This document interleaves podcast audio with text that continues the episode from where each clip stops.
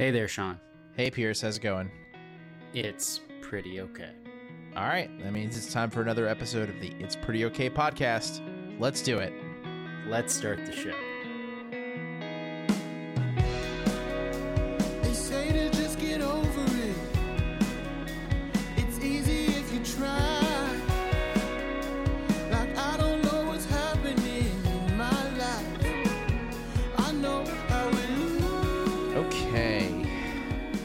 Would not believe the 500 yards of shit smelling foulness we waded through to bring you this podcast today.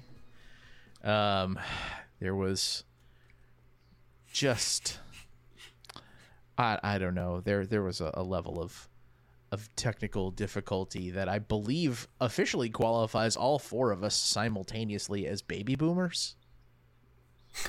Yeah, it was it was it was pretty bad. It was an organizational failure on a on a, a king's commander's level. Really, uh, you know that that's all we can compare it to. I think. I think an AARP card just appeared in my wallet. Oh, that's nice. That's nice. I mean, it, it it's really good when you get to that that age where your um the way you pay for health insurance comes directly out of your social security, and then you just never know how much it costs. Jesus. Should we revisit last week when I said, Are you asking me if I have problems with American society? um no I, I think that's that's there are a lot of problems i mean maybe none more so than uh you know how our, our higher education system works which is like hey you know what you really need to go to college. Oh okay cool i'll, I'll do that. Is is that a thing that's like easily attainable? How deep are your pockets is usually the answer to that. I mean that's that's a problem but uh you know and your mileage may vary based off of you know where you go to school. Yes. And and and that question of where you go to school is how you, Pierce, uh, wound up in a, a conversation that you relayed to us earlier today uh, that I think tickled us all at least a little bit. Yeah, so I was somewhere last night with with some friends, and um, in just in conversation, uh, mentioned that I had been to uh, the University of Maryland's campus once, University of Maryland College Park, for for people who call it that. Um, and and Kevin and I actually went for a, a puzzle. uh, What would you call it? Like a, a puzzle day, essentially. Um, it was it was it was cooler than than it sounds, but it was puzzle day. That's the only time I've ever been there. Yes, Max. Well, I was there oh, Max. too. Oh, I forgot you were. I mean, it was there, rainy, too. so we couldn't. Unless you Um, went twice, it was super rainy. yeah, we couldn't explore Yeah, because it it was, was- supposed to be a scavenger hunt, but it was not. Ah, that's it. I went several yeah, times. So so but someone said to me and and one of the two people did go to University of Maryland for grad school and then the the the other person said kind of in response to me saying I went once, they go, "Oh, it's a really pretty campus, right?" Now, I have subjective and objective reasons to not really agree. So I responded kindly there and said, it's probably second in Maryland behind Annapolis, which I think is true. Like, I would say that. But, you know, I am a person who went to UVA, um, have spent some time in Athens, Georgia now, at, at the University of Georgia's campus, have been to Kenyon College, and a lot of my family went to Ole Miss. These are all places that are objectively very pretty and and enjoyable and great college campuses in their own way. So what I came to there was like I had to answer the question. I didn't want to be a jerk. But then from there it it gets to well what makes something a good college campus and enjoyable, a pretty one, so to say. Um and is there a way that we can be objective about that? Certainly, U.S. News and World Report tries to do that every year. Whomever. Yeah. So it's a it is sort of an interesting question. And and I spent, you know, I spent a fair amount of time obviously on the Maryland campus because that is also where I went to grad school. Um and my reaction was I, I don't know. The quad's nice, but there's kind of a lot of other shit on the campus that's pretty terrible. Um, a- and and honestly, I I stayed in a fairly small portion of the campus because it's kind of how being in grad school as opposed to undergrad works. Um, but I, you know, so I I, I sent a, a drone picture of McKeldin Mall, which is like the main sort of quad. It's kind of like a a multi-level situation, much like the lawn at UVA. And there's a, a big library at the end, and there's kind of like a Uh, I don't know, like a, a pool, like a you know, it's not really a reflecting pool, but there's like a pool of some sort kind of down the middle of it. And it like it is a pretty quad, but Kevin, you you rightly pointed out like having a nice quad is basically the bare minimum for a college campus. And it seemed like a pretty bulletproof argument to me because also, you know, 100 to 200 yards away from that quad is College Park, Maryland. And I I can't really think of a bigger detracting factor from the the beauty and enjoyability of the University of Maryland campus than that. Yeah, you have to have the the one picture of the quad, which at almost every school has. Like I am in uh, in Harrisonburg, where James Madison University is. It is a small campus. It has a quad surrounded by buildings with the same architecture, and it's it's pretty. The, rest of the campus is is fine. Like the usually colleges have some again like some older set of buildings that have similar architecture and then maybe there's a newer part of campus where they have a more modern aesthetic so that kind of feels like the the, the par for the course and i i put maryland in my experience in maryland i'd kind of put them in that category Yeah, and I think that a place like you know Virginia Tech checks off a similar box to to Maryland, which is um, it has a, a a quad that is known for how it looks, which is honestly very austere and overwhelming the first time you're there, and the wind almost blows you over. Um, but it is it is of a piece, and it is there is some continuity in the design and stuff, and I think that that is cool. But to Kevin's point, you get that a lot of places. It's the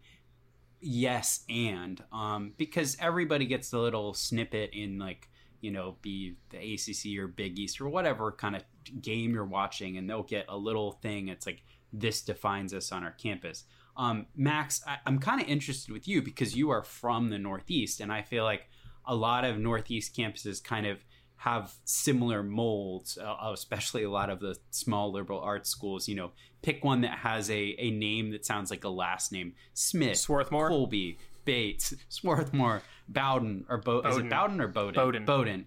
Yeah, and I I imagine that those are kind of like they weren't made in a lab because it was they were made probably before labs existed but there's a certain rhythm to them and it's like that is the sims version of college campus as i imagine and and those are a little bit more easy to compare um but it does end up i think you know maybe starting with that quad and so how do you differentiate Yeah, it's a tough. I I feel like it's so much more based on the setting, like where the school is. I mean, Kevin mentioned JMU, which has more space to expand and is surrounded by the Blue Ridge Mountains. If you think about Northeast colleges, maybe not upstate New York, you have your your Cornells and your Ithacas, which we can talk about those for sure. Syracuse, Buck, uh, um, uh, Binghamton. Colgate, those kind of schools, Binghamton, or even the SUNYs.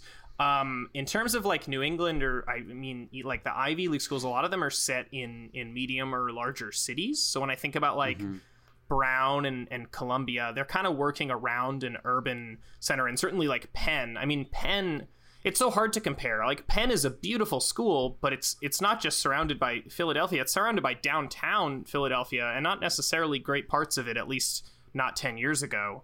So, like, I think Penn does a really fantastic job when you're on the campus of feeling like you're not.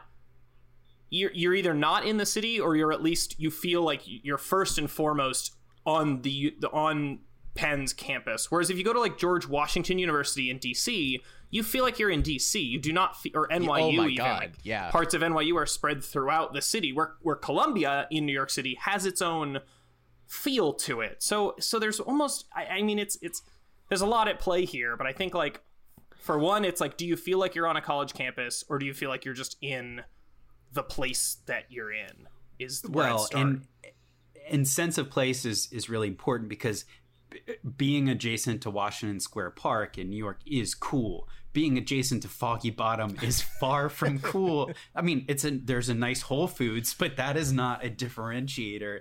Or it's a differentiator in the same way that like people be like, oh well, laundry is free here. It's like that is practically good, but I think what makes a college campus, you know, pretty or or uh, some a place you would want to visit as as someone who doesn't necessarily go there has to do more with the um, form over the function in a lot of ways.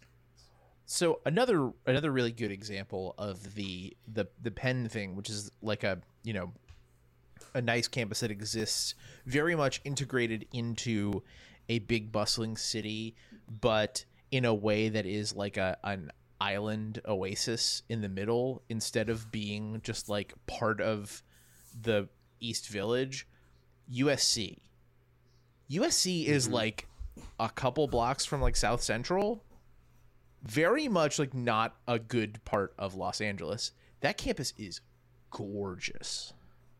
Yeah, It's insanely and- nice. and and that's and I was actually going to say that too. Is like you have USC, which is beautiful and is like kind of encased, and then you have a place like UCLA, which is very pretty, but also it's because it's in one of the the ritziest neighborhoods that exist, and and so I mean I think it's it's it's hard to say that oh if you integrate really well with the surrounding area that makes you a cooler campus. Because I mean truth be told like okay we all went to UVA and it is I think objectively like very beautiful and and there is and the academical village is is not that functional. I mean it functions but it's not that functional some 200 years on.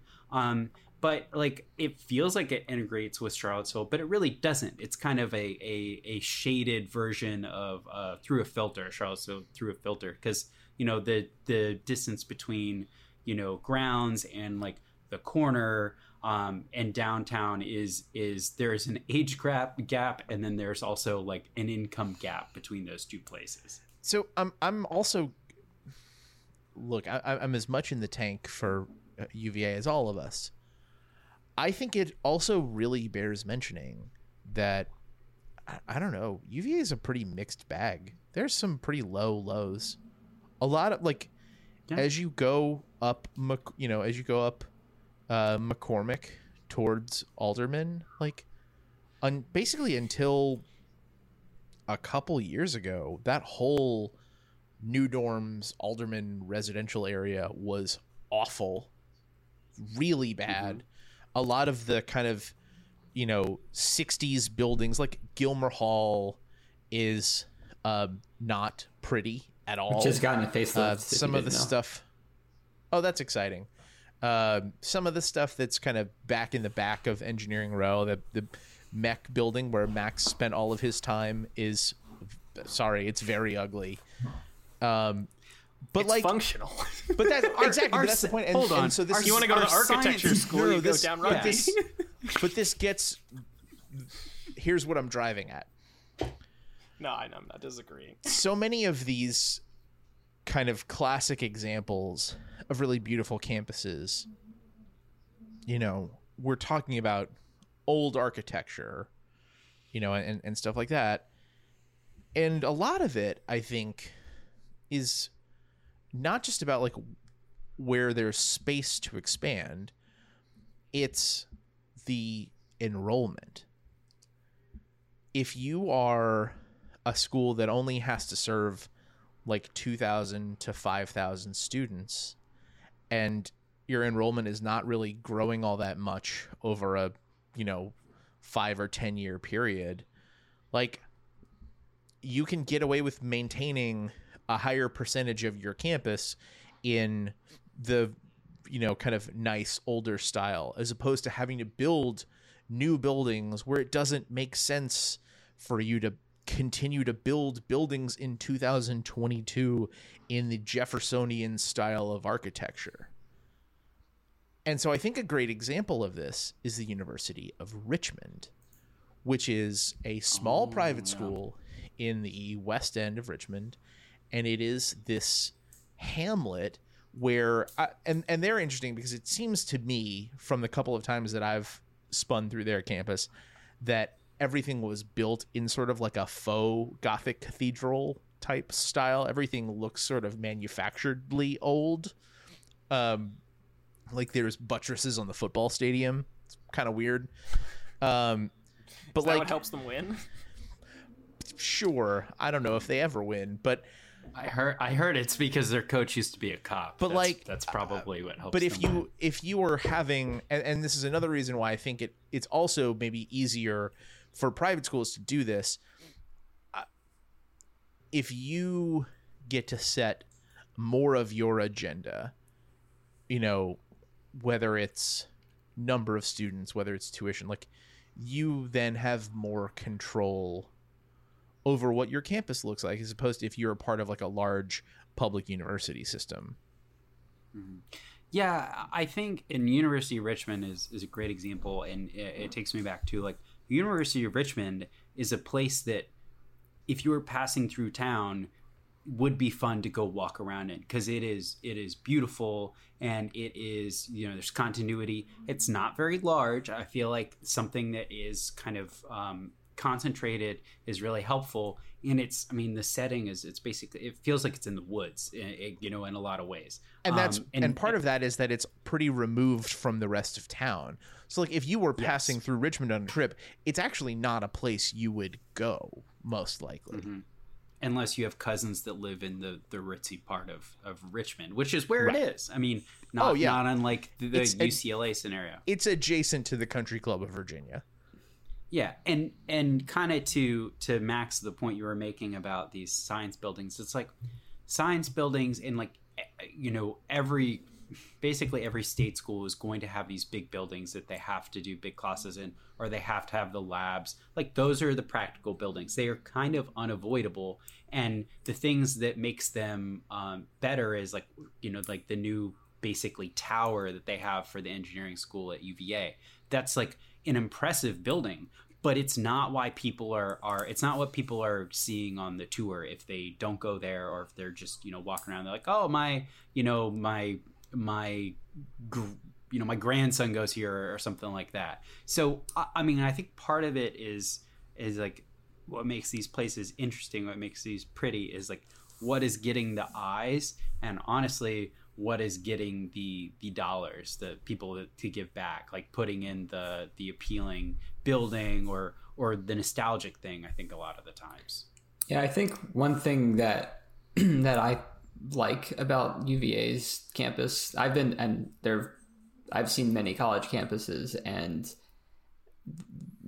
UVA is the one that I think has the most like integration or or kind of continuity. A lot of places are like, oh, here where the dorms are. Here is where the campus is here like where the graduate students go whereas uva it feels more like it feels more interspersed a lot of students are able to get off campus housing nearby class which is not true at all in, in other places um, and I, I do think that the while there are some lows it's kind of neat that the, the buildings are changing up. Like there might be sections of the school where they're different or, or where they're similar but they're changing up. And then you've got you know the law campus and the you know the the business campus. So i think it, it does that really well. So like at at uc berkeley it was a gorgeous campus but then all the all the living is like in this detached area. And then you're it, it feels weird because there's just like a street and it ends and then you're in downtown berkeley which is a much different area so it's just like it doesn't feel integrated at all within the, the location it is, even though it's you know gorgeous on its own. Yeah, I think there's something there about the inorganic and the organic. Like the the you know your quad is is in many ways like the buildings there and everything that is an inorganic space. But you know the the setting like University of Washington for instance, which which has beautiful views over you know Seattle and everything else. The organic space adds a lot to it, and I would even say like the way um, the campus becomes part of the city or the town or whatever, that feels like an organic connection. So I, I mean, I think there that that it's it's just for these bigger schools. What I'm hearing from this, it's hard to have control of how your organic and inorganic spaces work, and that has uh, you know that has a, a lot of a lot of challenges. Like having just gone to a school that is uh, like walked around a campus that is very small and has these you know the average class size is like 30 people it's a lot easier to control all those things when you don't ever have to make a classroom larger than maybe one for 100 people like that's i mean that makes a huge difference in and how and how you can make everything look now you have to usually pay a lot to go to a place like that but you know there is a different level of control for for how pretty it is Yeah, I think that also that is where the the city thing comes into play. Like to me, it takes something away when the when the main event or like people aren't visiting the place for your school. Like UCLA is secluded from the city and it's beautiful, probably the prettiest campus I've been to. But again, it just feels weird. It's like I'm next to LA. Like why would I come up and be here unless I was going to school here or going to a sporting event? Whereas I think that other places that are more college towny, that's not the case. But though, then when the school is the only thing in town, I think that's kind of you know the other end of the spectrum, which isn't great either. Yeah, I mean, I in uh, you know in defense of Virginia Tech, um, Blacksburg is the way it's integrated with her. It's not like it's it's super. It's not like the downtown is super pretty, but there is something pretty charming about how like it is it is the game in town and and there is a lot of you know overlapping and able to go in there and like the town it is very much a college town and i think that was the first place i i went and really understood that now i didn't really go until after i graduated from college i don't think but i saw like oh this is what a college town is like and i think that there are there are a lot of places probably in the northeast maybe more so in the midwest where you you kind of get you get that that feeling um, and i think that that is a really enhancing one too I'd like to pause and, and recognize for a second that I think that's probably the first time that you've ever said in defense of Virginia Tech and followed it with something that wasn't a flippant remark about how like we shouldn't have expected anything from them because they don't know how to do words good. So congratulations Well, it's- on it's your a- moment of personal a- growth. yeah it's i mean it's an engi- it's an engineering school and and you know um, I, I work with so many of them that, that I've I've learned to be very patient. Um, I mean, But, look, yeah. two two of the four of us wrote theses in college. It wasn't you or me. no, which So yeah, I mean, you know, they're they're five paragraph papers over there, you know, and I know I know there's a lot of belly aching over that even. Um, oh, two steps forward, one step back. Bad Um, but but uh, that that also makes me think and, and talking about the cities and and honestly I think one of the to me one of the more interesting cases for this is like is it a good college campus or not is actually Georgetown's and that's a place that I toured and applied to and like I've been up to their campus a number of times having grown up where I grown up where I've grown up. And it's a hard one to to think about because it has the the old buildings that are really pretty. It has history. It is in a city but is kind of detached from it. But i don't know how much time you all have spent there but it always it could it could be it could be a university of richmond basically. But it does not have the appeal and it's hard to express what that is and and and maybe you all have thought about it more But It doesn't have what appeal? Um, it just doesn't like if you're on the campus, you I, I don't think I feel like it's a special place in Yeah. the same way that um you go to University of Richmond, you're like, wow, this is like, it is cool walking around. Like I don't I don't go there and think I want to. I wish I would have gone to school here. Like, mm-hmm. and yeah, for- and maybe that's the well, for feeling. me- that's the feeling we're for me for. it has the same problem as ucla which is that it's like if i'm here and, and harvard too it's like well it's i'm here but m street's right there i like i don't know part of to me like part of being a college student is being like poor and not being able to afford anything and so i hate being in places where i don't where i feel like other people Wait, are not wait, on the I'm same sorry. page as me Hang on. you you said part of the college experience is being poor and not being able to afford things, and you think that being near M Street, Georgetown in Washington D.C. fails that test somehow. Well, no, it just means like you'll you'll see people who are not on the same page as you, like very overtly. You should Well- be able to be in college and be functionally poor. Yes. And I, I read Kevin's statement as you cannot be functionally poor and and like go to Georgia. And and I don't mean Oh, to well, that's- like You can't like kind go out to of- the bars there. it's- But that's- uh, yeah. yeah, yeah. uh, uh, flippancy aside, like that is the case with every private school, pretty much. Like that's how that's how that Sure. works. There's no in-state tuition break at Georgetown. There's no in-state tuition break at Harvard. Now, Har- the Ivy League is Well- an interesting case because the Ivy League touts their financial aid and their commitment to, you know, trying to to open open their doors to people from all financial walks of life more than most places do. But like, I I don't know, man. I think if if you're walking in the door at Stanford, you can almost certainly afford to be in Palo Alto.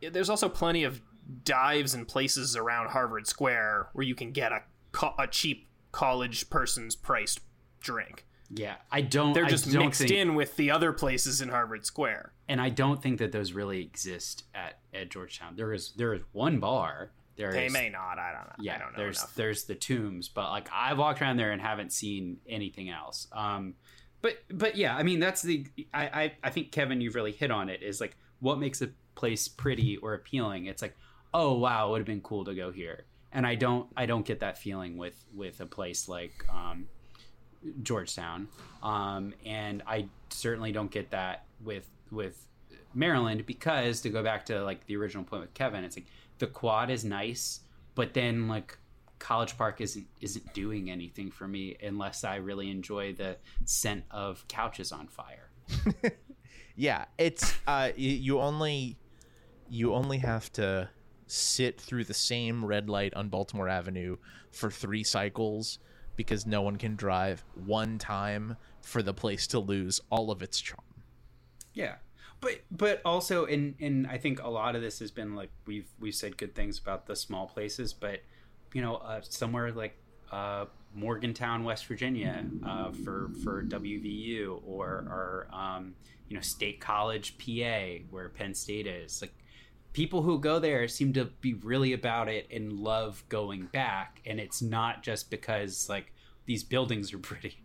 I feel like in a lot of cases, I've I've never seen a picture of a uh, building at West Virginia, but everyone is so excited to go because there is the community aspect, and I don't know. Ultimately, that's it. You get a sense of a place, and a place is in many ways it's people. Sorry, you're you're it, you just touted uh, Morgantown, uh, but you also denigrated College Park unless you like the smell of couches being on fire.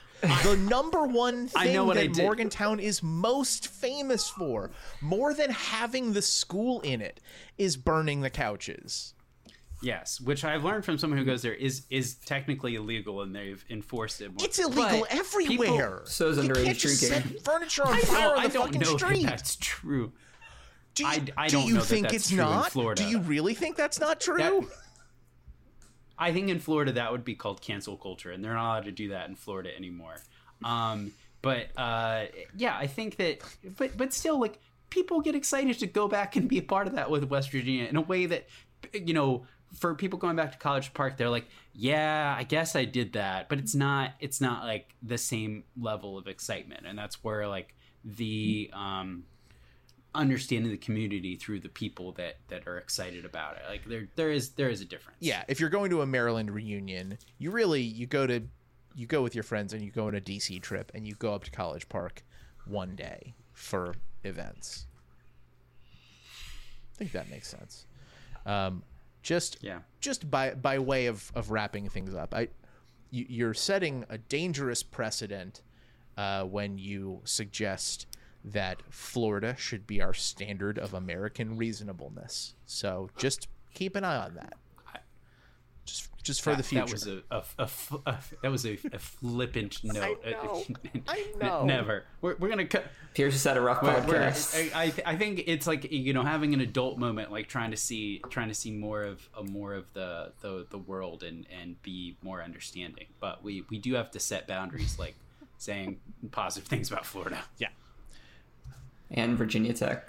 Well, I, I- I know we've kind of already made you do it a few times on this podcast, but you know what's what's one more for posterity? Uh, what what are you apologizing for? Because it's it's time for Pierce's sorry. You you you all you, you all tried to make me apologize for being nice to people that I'm not normally nice to. I, who's who are the real monsters here? not I. I applauded you for being nice to them, and you immediately turned around and said something dickish about them.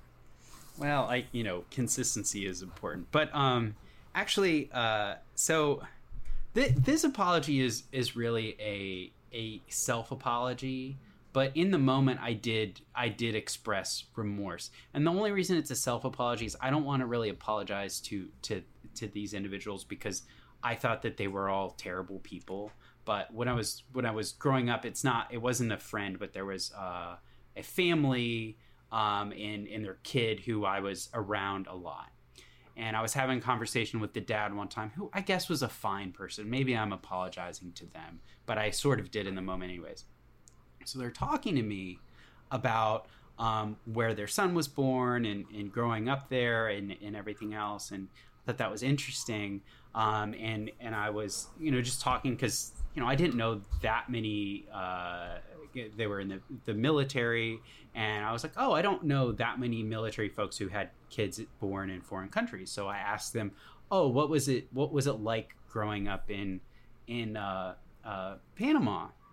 and the guy looked at me very very nicely this this dad and he said well panama city is in florida and i horrified because i was a teenager at this time uh, felt terrible for not realizing that no they were talking about being in panama city florida not panama city panama so um, that was a pretty horrifying um, lack of knowledge and um, you know to come back around to florida sometimes it's even important to do your research on on what is in Florida.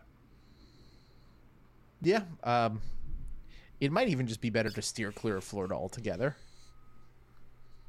Just Yeah. if if you can. I just I mean imagine being born in Panama City Beach. Oh God, that sounds like a disaster. Oof. Yeah, that um that that's a chilling thought. So we should uh we should move on and and, and do a big idea from pop culture. Uh and it's uh I, I finished another book. Um so uh we, we can we can talk about that.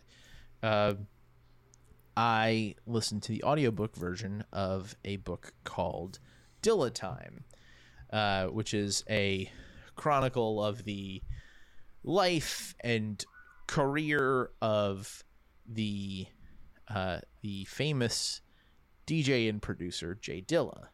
Uh, and I, I really I enjoyed it. It's it's a great it's a great book for music heads.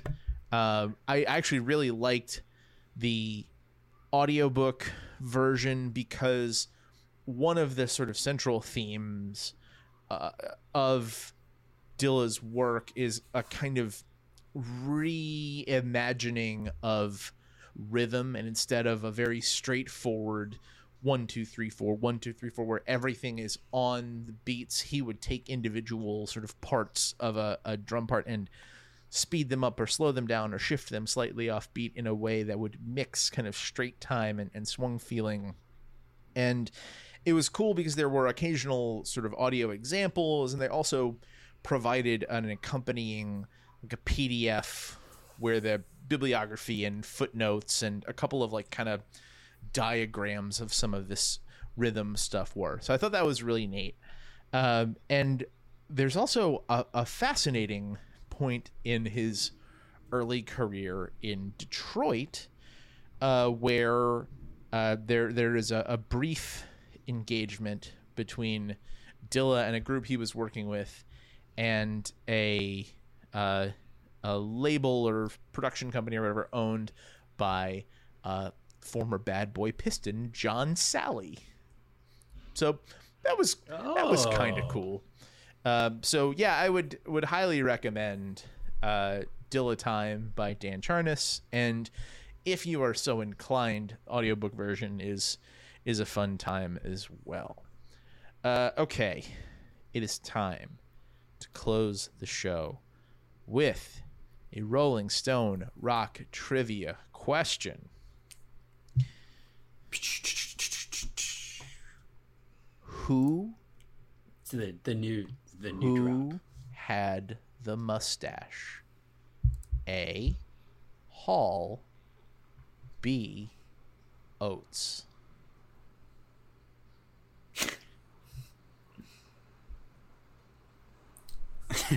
Max, you got to get this one. I'm gonna. I I think it's I I'm think gonna it's say A. I think it's A. All right. Well, I had B in my head before Max said, so I guess I'll stick with B and lose. Kevin, my man, you are correct. The mustache was on John Oates, Yes. not Daryl Hall. yes. what a ride! What what a roller As, as, coaster! Ke- as Kevin well knows, I I had uh, my my first year college roommate looked like uh, I guess Oates. I'm sorry, what? This is a verifiable thing. Kevin Kevin knows. Yeah. He looked like. John Oates of Daryl Hall and John Oates. Yes. I Yes. wow. He's he's also the fastest runner I've ever. He's doing met in my great. He he, Yeah. he he cleaned up that look. He's a doctor. He's doing great. Amazing, incredible stuff. In he's moving to Ann Arbor, which is essentially like Charlottesville. So similar, How very exciting! uh, similar college towns. Well, no, because they're because they're a basketball and a football school. Yeah, that's that's the end of the show. You can find us at our home on the web, www.prettyokpod.com, or subscribe to the show feed on your podcast app of choice. We'll be back next week to talk about something else. Until then, I'm Sean. I'm Pierce. I'm Max. I'm Kevin. Thanks for listening.